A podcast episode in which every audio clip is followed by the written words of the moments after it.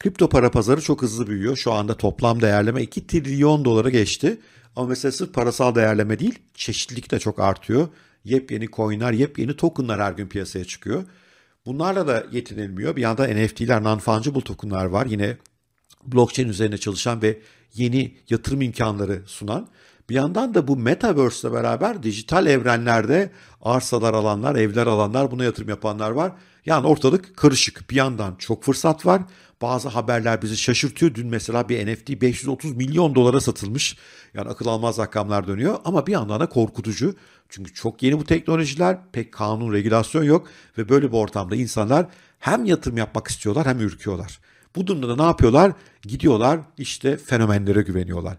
Fenomenlere güvenmeyin. Yani çok iyi fenomenler var, çok iyi niyetli fenomenler var, çok fayda alınabilecek fenomenler de var. Ama unutmayın onlar birer fenomen. Çoğunun kim olduğunu bile bilmiyoruz. Twitter'da takma adlarla iş yapıyorlar. Bazıları doğrudan kötü niyetli. Kendi ellerinde olan bir coin'i büyütmeye çalışıyor. Bazıları iyi niyetli ama hatalar yapıyor. Hatalarını da itiraf etmiyor. Hep başarılı oldukları doğru tahminlerini söylüyorlar. Böyle bir ortama güvenip para yatırım yapmak çok iyi fikir değil. O halde ne yapmak lazım? Madem böyle büyük fırsatlar da var, kendi araştırmanızı kendinizin yapması lazım.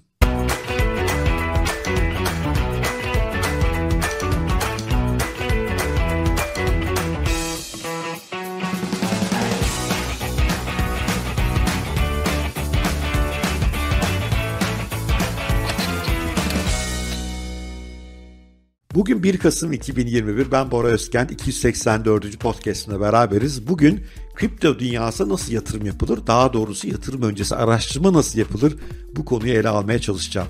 Binlerce kripto para var, binlerce milyonlarca NFT var, Metaverse evreninde bir sürü olasılık var, yatırım olanağı var.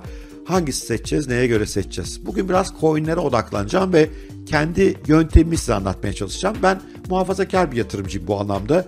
Bitcoin'i seviyorum, Ethereum'um var. Bu işte Metaverse meselesine Mana ile çok önce giriş yaptım. Hani böyle 50 çeşit coin'i olan, her gün size bir takım ipuçları verenler var ya, fenomenler şu yükselecek, bu artacak diyebilecek bir insan değilim. Ama benim kendime göre bir metodum var ve bu metot bence uzun vadeli yatırım yapmak isteyen ve insanlara, başkalarına, fenomenlere falan kontrolü bırakmayıp kontrolünü kendi elinde tutmak, kendi araştırmasına güvenmek isteyen insanlar için doğru bir metot. Benim çok işime yarıyor. Bugün biraz bunu anlatmaya çalışacağım. Ben bir coin seçmeden önce, yatırım yapmadan önce bir kere o coin'in çözmeye çalıştığı problemi iyi anlamaya çalışıyorum. Bunun için de gidip mutlaka onun white paper denen makalesini okuyorum. İngilizce bilmiyorsanız burada çok zorlanabilirsiniz. İyi bir çeviri yapabilecek bir arkadaştan ayarlanmanız lazım. Google çeviri bu konuda fena sonuç üretmiyor. Ama özellikle konu teknikleştikçe ve yeni kavramların içine girdikçe orada tam sonuç alınamıyor. Bir kere ilk adım bu. O yüzden İngilizceyi biliyor olmanız lazım. Ya da İngilizce bilen birisinden destek alacaksınız ve o coin'in hangi problemi nasıl çözmeye çalıştığını anlayacaksınız. Ama aslında çoğu zaman benim ondan bir önceki adımım o coin'in içine girmeye çalıştığı ekosistemi anlamaya çalışıyorum. Mesela Metaverse'ü işte beni takip edenler biliyorlar. Daha hiç insanlar bunları konuşmazken ben araştırıyordum, inceliyordum. NFT'lerle ilgili çoğu insan bir şey paylaşmadan ben araştırmalarımı yapıyordum. Önce o evreni anlamaya çalışıyorum. NFT dünyası ne, Metaverse ne vesaire gibi. Sonra o evrenin büyük oyuncuları kimler olabilir'e bakıp o oyuncuların coin'lerine odaklanmaya başlıyorum. Yoksa durup hani listeden bir isim seçip bu coin neymiş diye bakmıyorum. Akış önce genel ekosistemi anla, o ekosistem içerisindeki güçlü olabilecek oyuncuları ve onların coinlerini anla şeklinde ilerliyor. Şimdi bir coin'in white paper yani makalesini okumak önemli. Onu internette kolayca buluyorsunuz. Dediğim gibi İngilizce burada kritik ama yeterli değil. Çünkü sonuçta o temel olarak bir pazarlama dokümanı. Yani tabii içinde bir teknik bölüm var ama bir yandan da o coin'i çıkaran insanların pazarlama dokümanı. Buna yetinmemeniz gerekiyor ve o coin'le ilgili daha tarafsız kaynaklardan da bilgi toplamaya başlamanız lazım. Ben bu konuda ilk gittiğim kanal genellikle YouTube oluyor. Çünkü güçlü kuvvetli coinlerde YouTube'da o coin'e adanmış kanallarda olabiliyor. Veyahut da bazı gerçek araştırma yapan insanlar çok ciddi videolar paylaşıyorlar. Buna bir bölümü fenomen takılan, hani boyuna bir şeyler pumplamaya çalışan insanlar, bir kısmı ise gerçekten teknik bilgi verenler. O teknik bilgi verenleri bulup onların ağzından coin'e bakışlarını bir anlamaya ve özellikle o white paper nasıl yorumladıklarını dinlemeye çalışıyorum. Şimdi white paper'ı okudum. O alana, Metaverse gibi alana inandım. White paper kafama yattı. YouTube fenomenlerinden veya YouTube'daki uzmanlardan öğrendiklerimde coin olan ilgimi artırdı. Şimdi bundan sonra yapmam gereken şey o coin'in ekonomik aktivitesini anlamam gerekiyor. Yani Çok sayıda yatırımcı var mı? Kaç kişi yatırım yapıyor? Ne kadarlık bir pazar hacmi oluşmuş? Ben bu coin'i aldığımda ileride satmaya kalkarsam elimde mi kalır, yoksa alacak birileri olur mu? Fiyat düşer kalkar ayrı ama satacak birileri var mı? Bu işin arkasında acaba kimler duruyor, kimler bu coin'i bize anlatıyor, pazarlıyor, onların buna inancı ne? Ve bir yandan tabii hangi pazarlarda bu coin listelenmiş, o pazarlara Türkiye'den akses sağlayabilir miyim, o pazarlar güvenli mi gibi konuları araştırmam gerekiyor. Burada genellikle ilk gittiğim yer CoinMarketCap oluyor. CoinMarketCap.com, aşağıya linkini bırakıyorum. Orada onun hacmi konusunda epey bir bilgi oluyor. Onun hangi pazarlarda listelendiği, fiyat hareketleri konusunda bilgiler oluyor ve ilk başlangıcım oluyor. Ve buradaki kriterlerim şöyle. Ben küçük coinleri çok sevmiyorum. Fırsat daha fazla olabilir, doğru. 100x, 200x'ler orada ama riski de daha fazla. Belli bir hacimde olsun istiyorum. Tek bir pazarda değil, birkaç büyük pazarda listelenmiş olmasını istiyorum. Türkiye pazarında listeleniyorsa daha da iyi geliyor bana. Daha kolay bir işleme dönüyor ama yabancı pazarlarda da olabilir. Bunlar benim ana kriterlerim oluyor. Bir de orada baktığım temel konulardan bir tanesi böyle 1-2 fiyat zıplaması değil de düzenli bir uzun vadeye yayılan artış trendi görmeyi seviyorum. Çünkü o bir böyle spike deniyor ona, ani sıçrama inmeler, onlar biraz manipülatif olabiliyor ama baktığınızda belli bir vadede sık sık yukarı doğru gidişler olmuşsa, aşağı doğru düşüşlerde destekler gelip onu toparlamışsa o benim için iyi işaret oluyor. Bu tabii benim alabileceğim coinleri bir hayli kısıtlıyor. Öyle 100x, 200x'leri ben bulamıyorum. Biraz daha dar bir alanda daha güvenilir yerleri buluyorum. Bu benim yatırım stratejim. Tabii herkesteki başka olur ama ilk başladığım yer CoinMarketCap'teki araştırma oluyor. CoinMarketCap'ten sonra gittiğim başka bir platform Messari. Messari'de o kripto parayla ilgili çok bilgi var. Kimler çıkarmış, sahipleri kimler, hangi cüzdanlarda bu tutuluyor, bu token'ın ekonomisi nasıl, dağılımı nasıl, bu projenin, yani o coin'in arkasındaki projenin temel taşları neler, ne zaman neyi başaracaklarını söylüyorlar. CEO'su kim, onu kuran şirketin CEO'su kim, daha evvel neler yapmış gibi pek çok bilgiyi Messari'de alabiliyor ve Messari bana o coin'in genel yapısı hakkında ciddi bir bilgi veriyor. Messari'den bir sonra gittiğim yer Binance oluyor. Binance'in araştırma raporları güzel. Yani Binance'e bir yatırım platformu olarak güvenip güvenmemek ayrı konu olabilir ama Binance Research diye bir bölüm var, onu seviyorum. Ve orada o kripto para hakkında epey detaylı bilgi verilebiliyor. Hatta bazı tahminlerde coin'in geçmiş fiyat hareketleri nelerdi, işte destek noktaları nerede gibi teknik analizi de orada bir miktar yapabiliyorum. O yüzden Binance Research yararlandım bir diğer araştırma platformu. Bir kavram var, belki duyanlar vardır, Internet Archive Wayback Machine diye. Yani bir şirketin web sitesinde geçmişte olanları da görebildiğiniz bir platformu, temelde öyle düşünmeniz lazım. Bu konuda da iSod diye, I-C-O-D, yine aşağıya linkini bırakıyorum. iSodrop diye bir platform var. Ondan çok yararlanıyorum. Orada çünkü şunu görebiliyorsunuz. Mesela bir coin bu. O coin'in sayfasında şu andaki bilgiler var. İnternette onu görüyorsunuz ama geçmişte neler vardı onu burada bulabiliyorsunuz. O zaman da bu coin'i çıkaran insanlar sözlerine durmuşlar mı? Geçmişte söyledikleriyle bugünküler çelişkili mi? Geçmişte verdikleri bazı sözler ortadan kalkıvermiş mi? Yoksa tutarlı bir gelişim var mı gibi bilgileri alabiliyorsunuz. Burası bana o coin hakkında güven duymamı, o coin'i çıkaran insanlar hakkında biraz daha güven duymamı sağlıyor. Bütün bunları bitirince Twitter'a gidiyorum.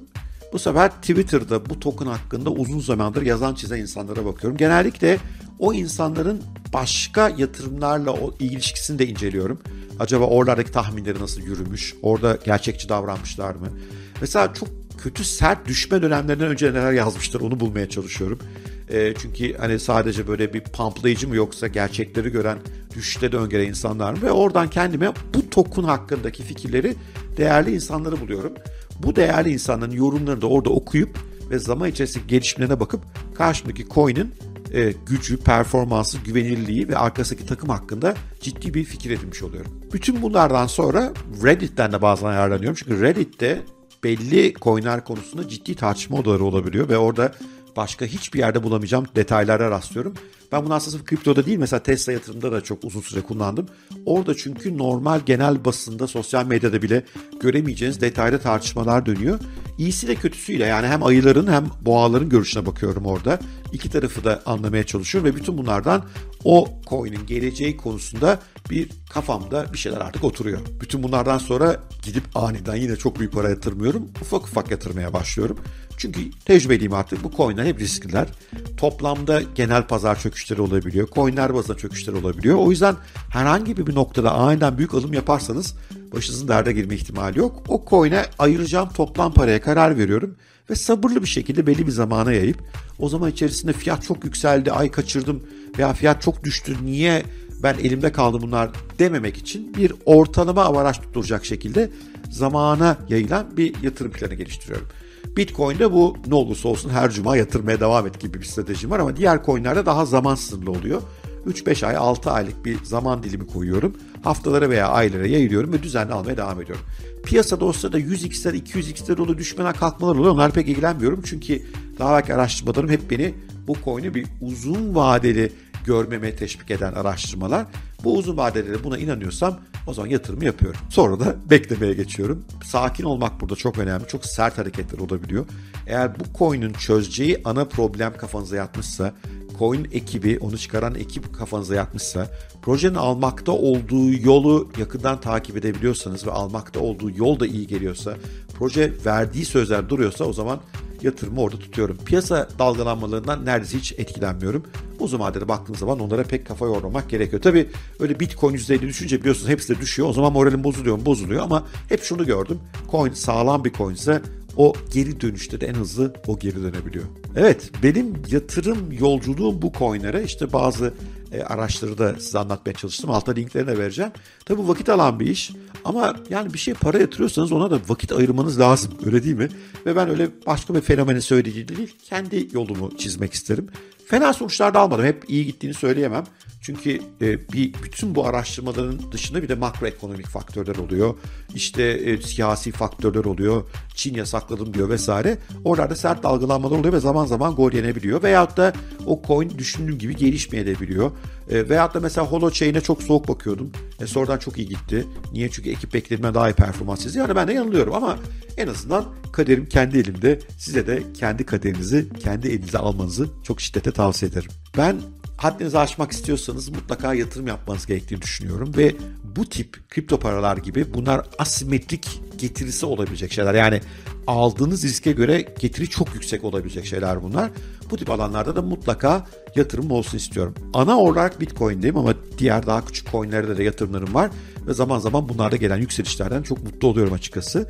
Ama dediğim gibi bunların riski olduğu için yönetmek çok özen gösteren bir şey. O yüzden sadece bu araştırmaya yetinmiyorum. Günlük olarak da bir hareketlerine bakıyorum ve çok sert, beklediğimin dışında o coin'e özel bir davranış varsa onu da anlamaya çalışıyorum. Çünkü bazen de bir coin üzerine çok manipülasyon yapılabiliyor. Çok manipülasyon yapılabilen küçük coinlerden bu nedenle genelde uzak duruyorum. Evet, bugünkü podcast'ta bu kadar. Umarım hoşunuza gitmiştir. Haddinizi aşmak istiyorsanız yatırım yapmalısınız. Mutlaka paranızı iyi değerlendirmelisiniz. Ancak öyle daha büyük şeyler yapmak için kendinize bir rampa elde etmiş oluyorsunuz. O yüzden bugün bunun üzerine durmak istedim.